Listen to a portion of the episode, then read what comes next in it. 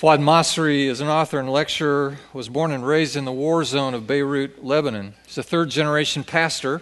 He's a passion for sharing the love of Christ with Muslims, spent most of his life doing just that.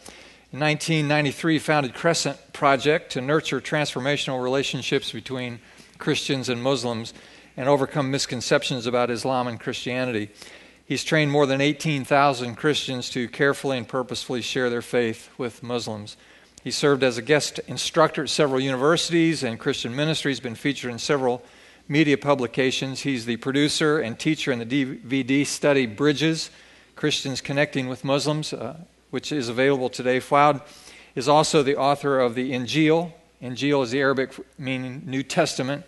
Is the in, New Testament Injil corrupted? And another book, Ambassadors to Muslims.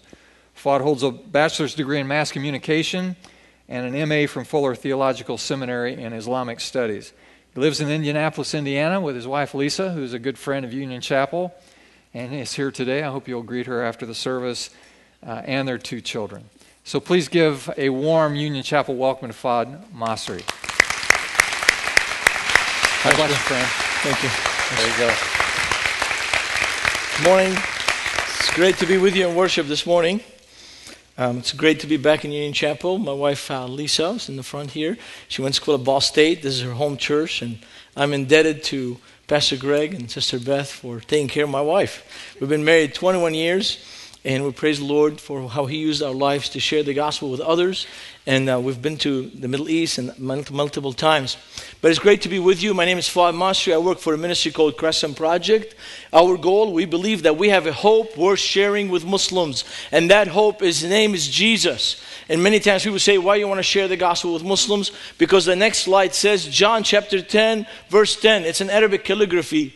And Arabic calligraphy is kind of fun. Our culture is very nice culture. We have a lot of art in the Arab culture. But Jesus says, I have come that they might have life and have it more abundantly. This is not about a training. It's not about a club. It's not about a ministry. It's about what Jesus says. Jesus, the son of the Virgin Mary, said, I have come that they might have life and have it more abundantly. That's why we want to tell the gospel to Muslims. That's why we want to show them love because our Messiah, our leader, our King says, Go tell them that I have come that they might have life and have it more abundantly. Now, it is the 21st century, so we have to use PowerPoint. The next slide will show you the city of, uh, that I grew up in. I grew up in Beirut, Lebanon, during the war zone. And in the inset of the slide there, you can see the map of the country of Lebanon. Lebanon is a small country. It's not a big country. It's the size of Connecticut, but we make a lot of noise so everybody hears about us. My dad is Lebanese and my mom is Syrian, so you can say I've been a hostage all my life until I came to America as an international student. My mom doesn't like that joke for some reason.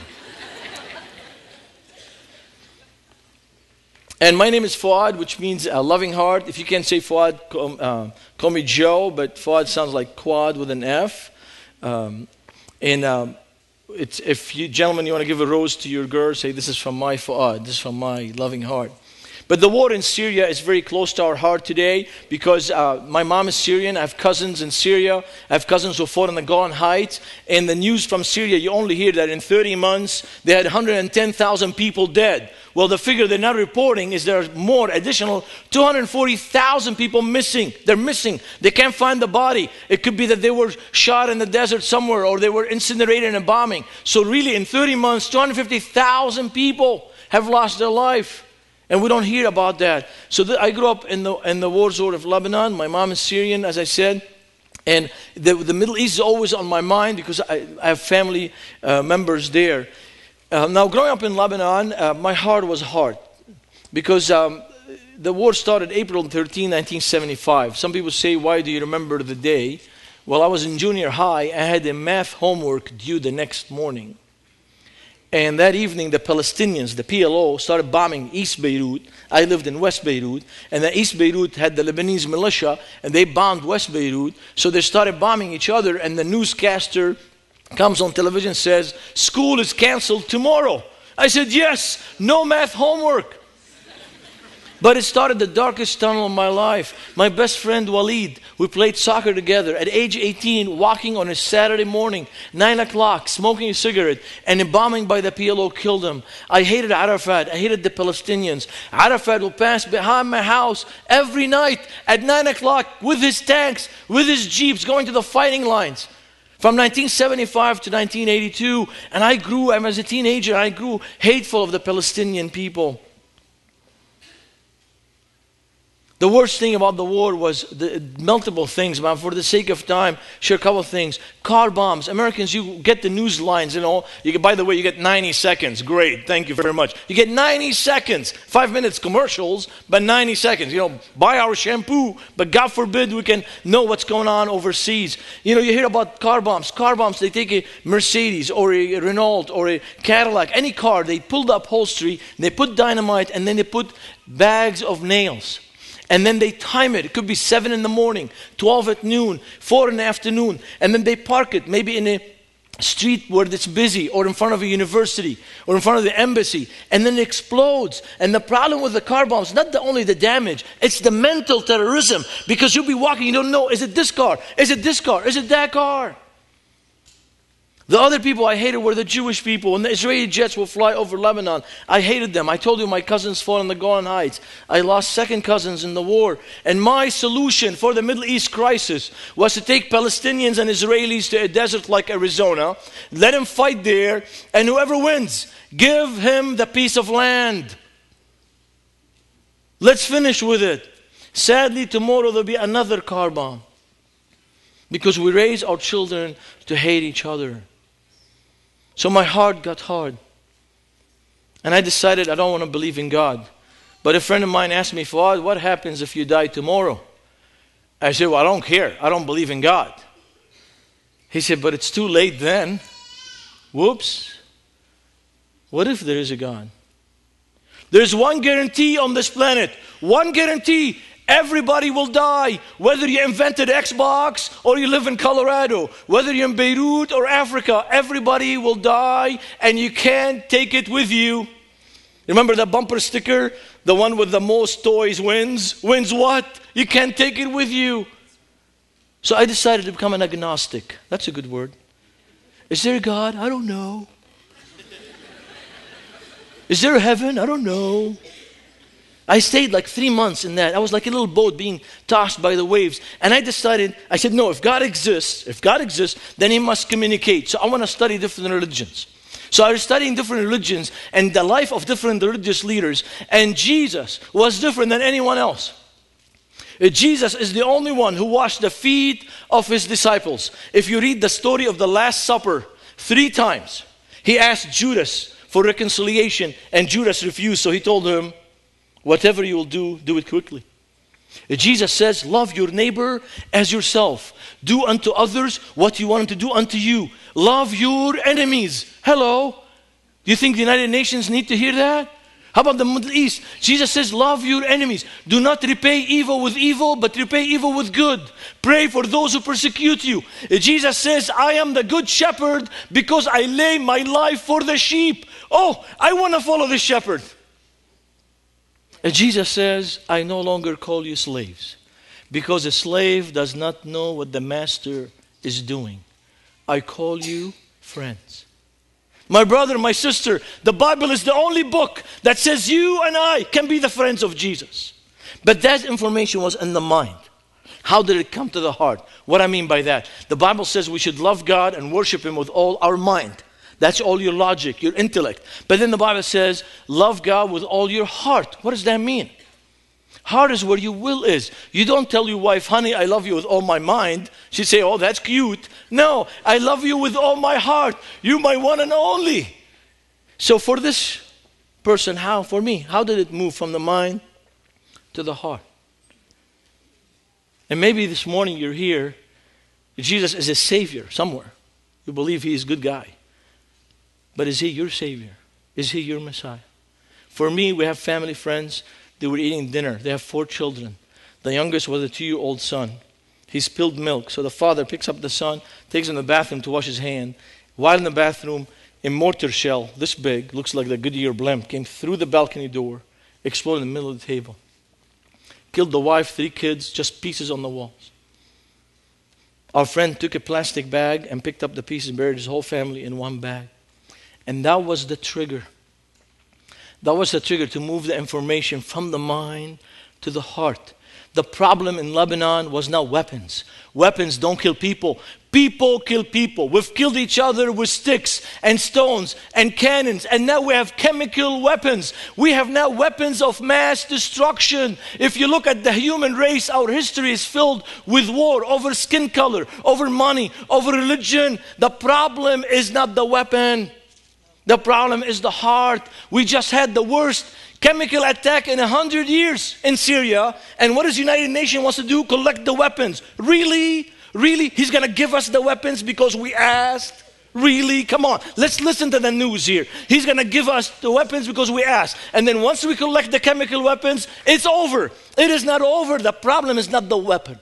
The problem right now is the heart, the human heart. They just had a massacre two weeks ago north of Aleppo.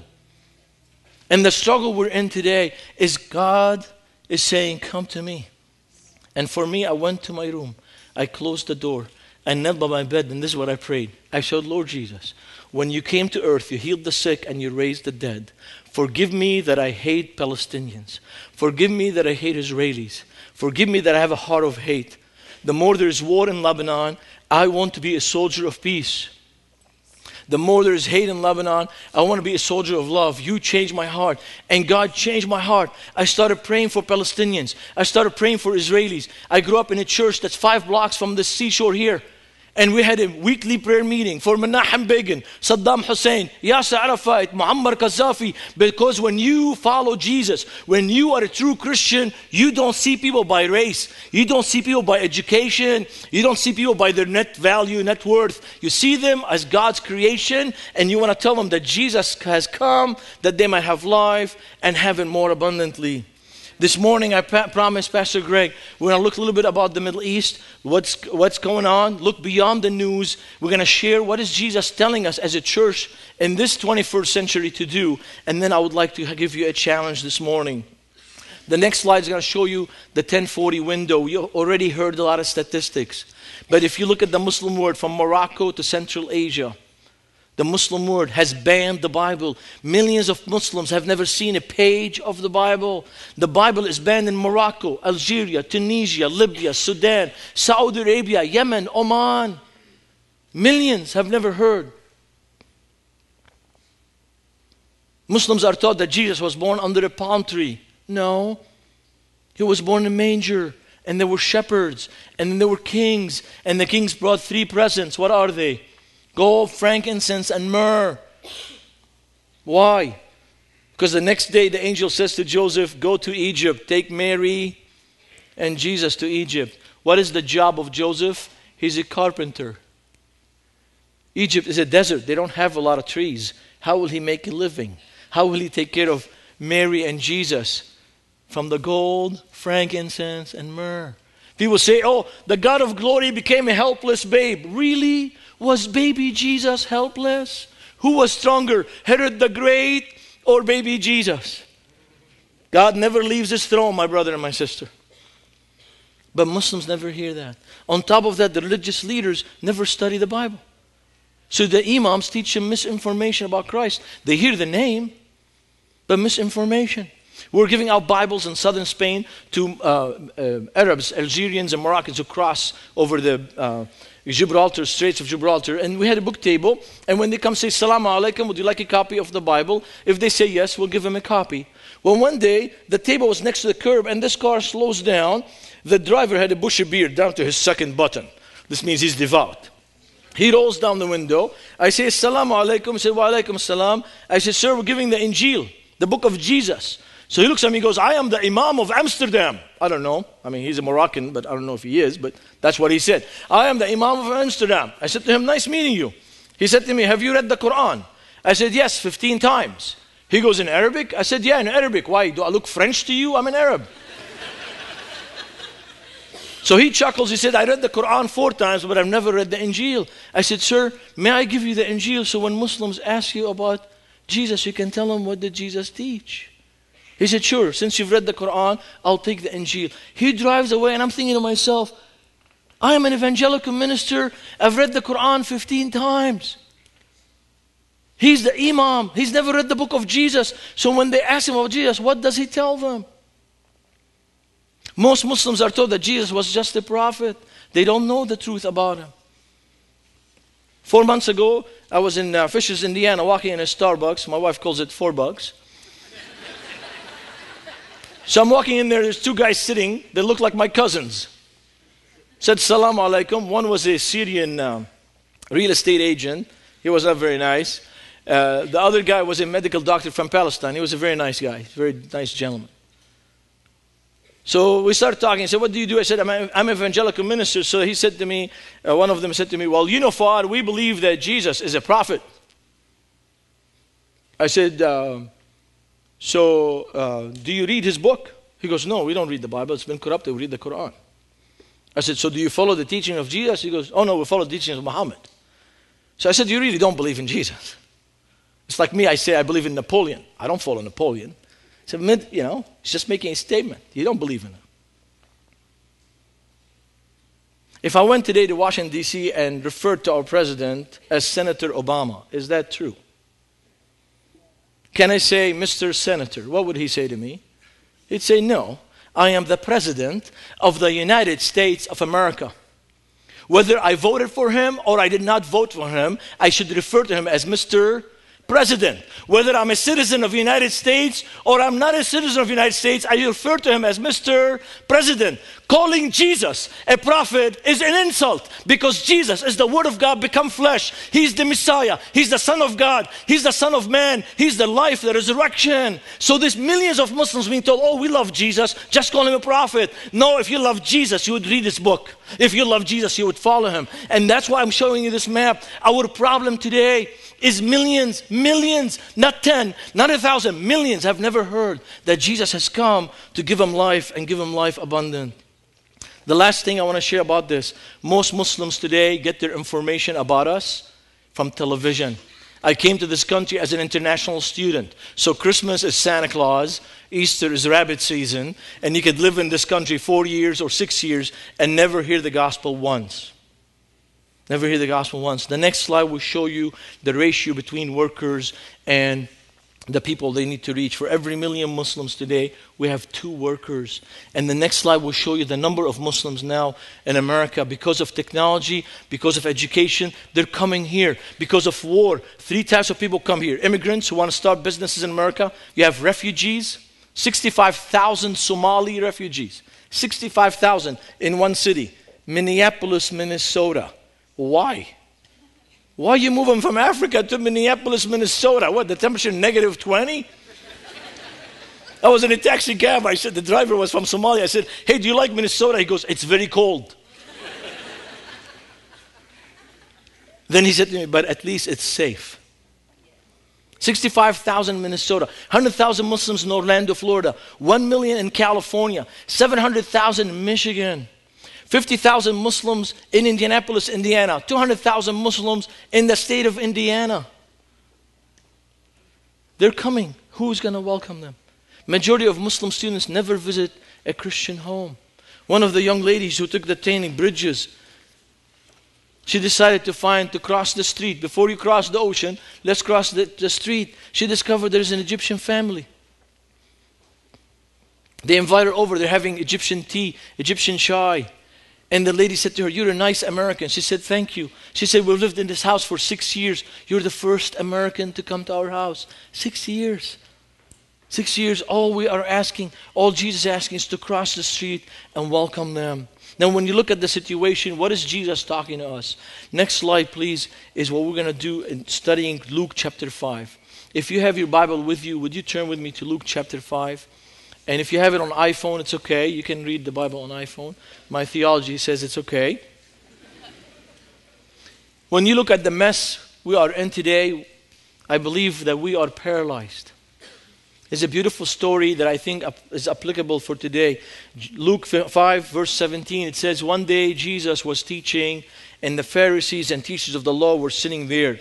They had come from every village of Galilee and from Judea and Jerusalem. And the power of the Lord was with Jesus to heal the sick. Some men came carrying a paralyzed man on a mat and tried to take him into the house to lay him before Jesus. So this man is paralyzed. We don't know how he got paralyzed. Maybe he was born paralyzed. Maybe he was in building something and a rock fell on him or a stone fell on him. But he's paralyzed and his buddies, at least four, because each had to carry a corner, said to him, You need to see Jesus. And today, as you look at the news, you think, well, maybe there's another way. Hey, let's throw more money at it. I mean, when you look at Washington, D.C., what do you think? Are we paralyzed or not? I said in Michigan, I was preaching in Michigan, I said, I think, I think Congress needs a prayer meeting. I think United Nations needs a prayer meeting. I think the war in Syria needs a prayer meeting. I think they're paralyzed and they're trying to fix it. Let's, let's give them more politics. Let's do, let's do some more money. Let's send them more weapons. That will solve the problem. And Jesus is showing us here these friends are amazing. They said to the paralyzed man, You need to see Jesus.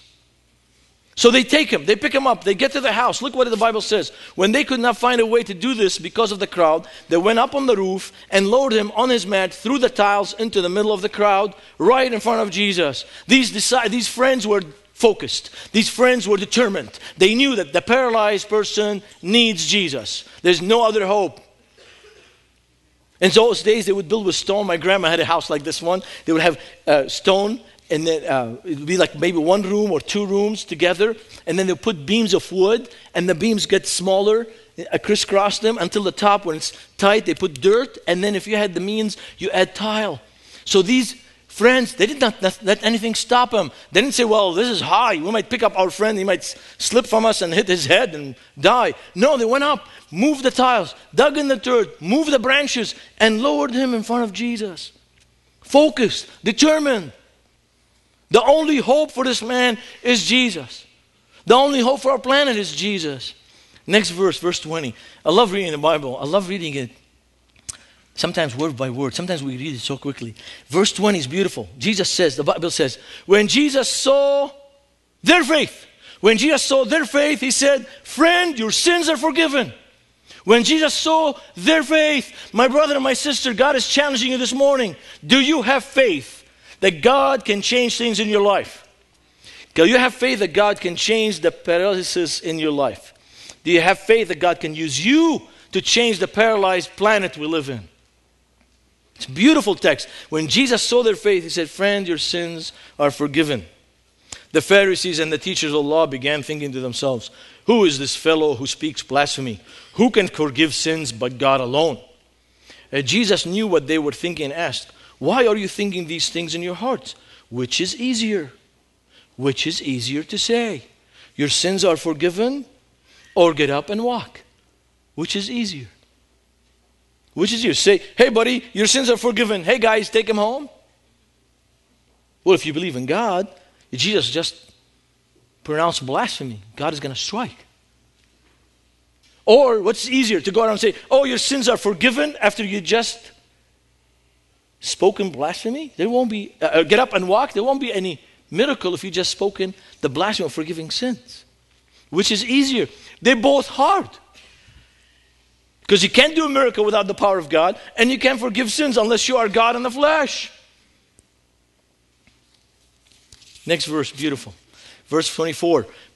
Jesus says, But I want you to know that the Son of Man, he uses in the Aramaic barnash, which is the title of the Messiah from the book of Daniel. Every Jewish person understood what Jesus is saying. Barnash is here. The Son of Man is here. The Messiah is here. So that you may know that the Son of Man has authority on earth to forgive sins. So he said to the paralyzed man, I tell you, get up, take your mat, and go home. Immediately, he stood up in front of them, took what he had been lying on, and went home praising God. It was not a um, a semi healing or a partial healing. He was healed, he picked up the whole thing. Everyone was amazed and gave praise to God. They were filled with awe and said, We have seen remarkable things today. My brother and my sister, God is challenging us today to be that kind of person, like the friend, to look at the situation around us and bring the paralyzed people to Jesus. Whether they're from Muslim background or good old American boys, we need to tell them, You are paralyzed without Jesus. But I'm going to dig a little bit deeper here. What is the one thing today that's paralyzing you from following Jesus? What is it? Someone said something? Someone messed with your brain, your self image? Is it a financial situation? Is it a relationship that's paralyzing you? Is it an addiction? This is a beautiful text for us as believers to say, Lord, nothing you cannot heal. Now, if you're here as a guest, welcome. We love you. But please don't leave this place without taking Jesus if you've never taken Jesus as your Savior. Say, I want to follow you. Share with you what God does when we act like the friends focused, determined. Next slide will show you in the last 10 years, more Muslims have become followers of Jesus than the previous 14 centuries. Number one reason, they met an authentic Christian. Number two, they read the Bible in their language. Number three, they saw a vision or a dream of Jesus. Muhammad is a Sunni Muslim. He moves to America. Five blocks from his house is an African American church. So on Friday, he goes to the mosque. On Sunday, he walks five blocks and goes and argues with the Christians and with the pastor. Five years later, he became a Christian. I said to him, Why, Muhammad, you became a believer? he said to me, I could not get over how much they loved me. Even when I was mean to Jesus, even when I was mean to the pastor. My friend Haytham, Haytham is a Hezbollah fighter, a devout Shia, memorized the Quran. He was on a trip, tourist trip, and somebody gave him the Bible in Arabic. He starts reading the Bible. He gets to a sermon in the mount where Jesus says, Tuba لأنقياء القلب لأنهم يعينون الله. Blessed are the pure in spirit, for they will see God. He said to me, I've read the Bible, I've read the Quran. There's nothing as beautiful as this verse. One year later, he gets baptized. Somebody just gave him a Bible. A couple months ago, I get a call from a guy I met. He says, Fuad, pray for me. I said, Sure. He said to me, I'm resigning from being the president of the Muslim Student Association. I said to him, Why? He goes, I became a Christian. I cannot be the president of the Muslim Student Association. a classmate gave him a Bible and he started reading. My friend Ramis, my friend Ramis, Sunni from Egypt. In class, somebody asked him to read the Bible. He started reading the Bible. He had three questions. Do, do Christians worship three gods? He found out no, worship one God. Is the Bible corrupted? And he found out the Bible cannot be corrupted. But the third question he had was, why does Jesus have to die? I met him for the first time in Pizza Hut. We started talking and explained to him why we needed a redeemer, why Jesus became the sacrifice for us. I said to him, We can pray and take Jesus as your Savior on your own. He said, No, can I pray with you right now? We're at Pizza Hut, and he's praying, saying, Lord Jesus, I want you to be my Savior. God is moving. God is moving when you bring your friend to Jesus. When you bring the situation to Jesus. We're doing this Bible study in Arabic that we just did. We were in a state next to here. I won't tell you the name because they have a good football team. So we're doing the Bible study. We had Egyptians, Jordanians, Syrians, Lebanese, Iraqis. While we're sitting, Abdullah enters. He's a Sunni from Iraq. We're doing the study. When we get to the story, I said to Abdullah, I said, Abdullah, can a prophet forgive sins? He says, No, only God can. I said, This means Jesus is greater than a prophet. He said, Yes, I've been reading the Bible for three months. I believe Jesus the Savior. I said to him, Would you like to take Jesus as your Savior now? He said, Yes, pray with me.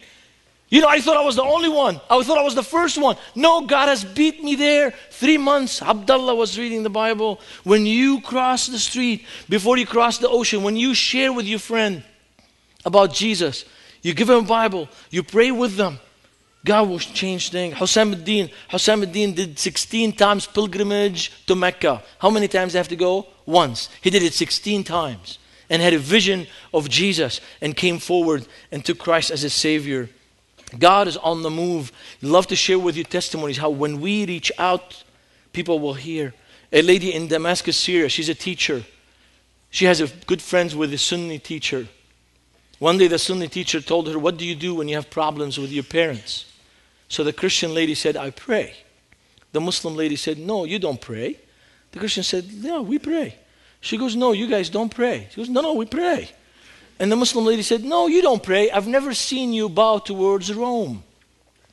How do Muslims pray? They have rituals to do, washing and all that, and then you have to bow towards Mecca. So the lady, the Christian lady, said to her, Oh, we pray anytime, anywhere. Jesus says, the whole planet. is a temple for prayer. So the Muslim lady asked for a Bible. Less than two years later, she was baptized. At her baptism, they asked her, Why did you decide to follow Jesus? She said, Jesus says, I will never leave you nor forsake you. I found the friend who will never leave me. Found the friend who will ne- never leave me. God is on the move when we share with them. I shared this story this morning. I'd love to share it again in this session. On a mission trip to Lebanon, we went to Beirut. We had 11 Americans. Now, in America, you get uh, three types of baklava. In Lebanon, like 20, 30 types of baklava. So we told the team, hey guys, before we start talking to people about Jesus, let's go get some baklava. So we enter the store, there's baklava everywhere, the smell of sugar everywhere, the Americans are happy. So we eat baklava. Once we're done, I come up to pay and I say to the guy, Salam alaikum. He said, Wa alaikum salam. I say, Sir, I want to pay for the baklava. So he looks at me and goes, Are you evangelical? How does he know I'm evangelical? What is it written on my forehead?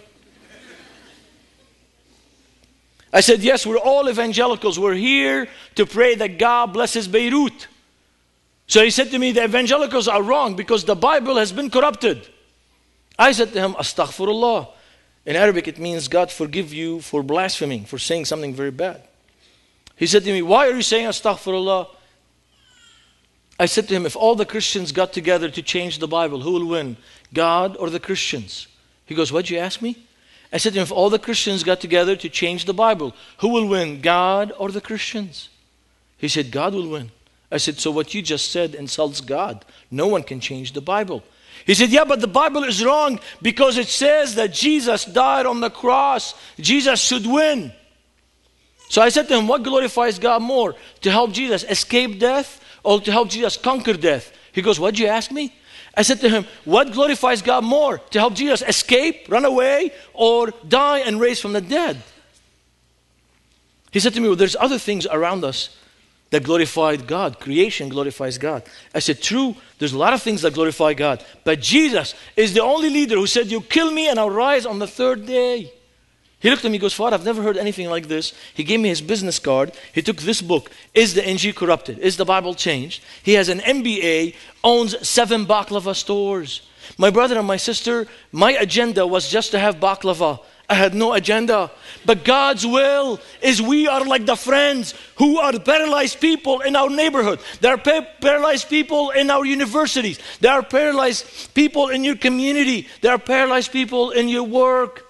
And you need to be the friend who is focused, who is determined to say, You need Jesus. You need Jesus. We're going to go to prayer. And my challenge for us this morning is that we forget what's around us. And I'm going to ask you to pray this prayer Lord, what is the one thing you want me to do when I leave this place? What is the one thing? Maybe God wants you to join staff and reach out to Muslims across the street. Maybe God wants you to go overseas. Yes. Yes, maybe God wants you and your wife to go serve overseas. Ask your wife tonight, honey, why are we in America? Why are we overseas? Maybe God just gave you a figure, an amount that you need to give.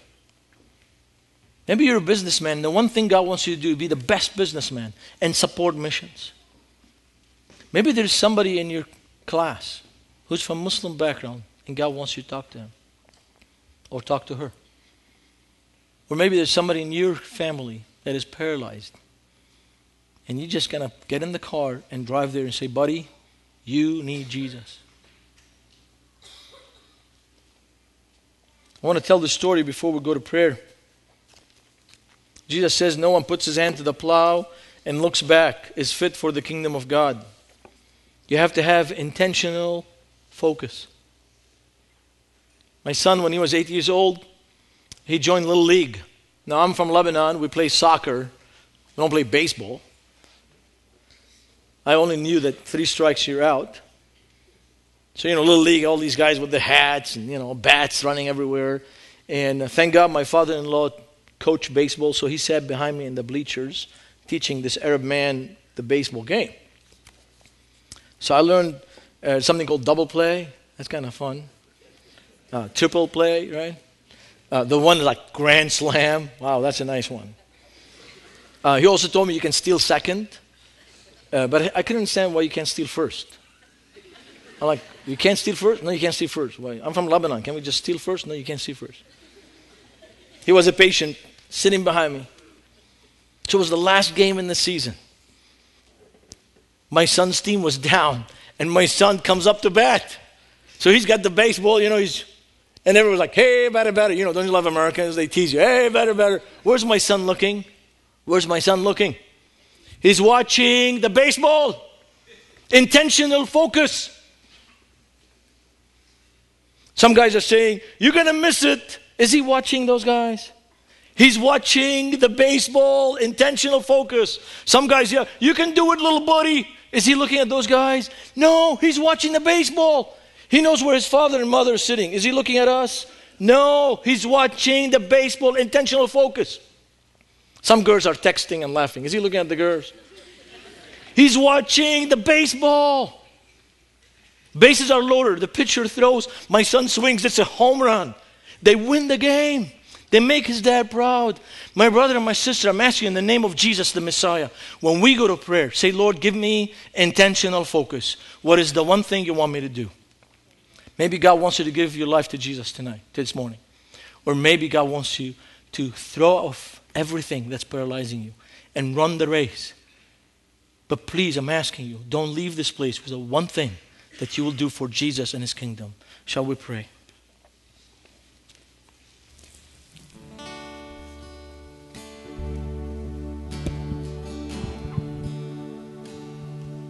Sometimes um, we get so busy and we forget that we serve a mighty God.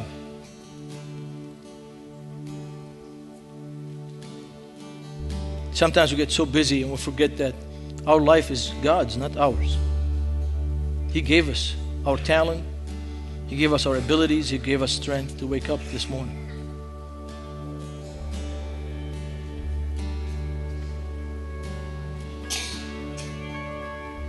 Heavenly Father, we thank you because we can call you Abba because of Jesus. Thank you for sending Jesus, your word, to become flesh. Thank you that he was born of the Virgin Mary, lived a perfect life, gave us great teachings, died on the cross for our sin, and rose from the dead for our justification. Lord, we thank you for your Holy Spirit that gives us a passion to love Jesus. Lord, we ask this.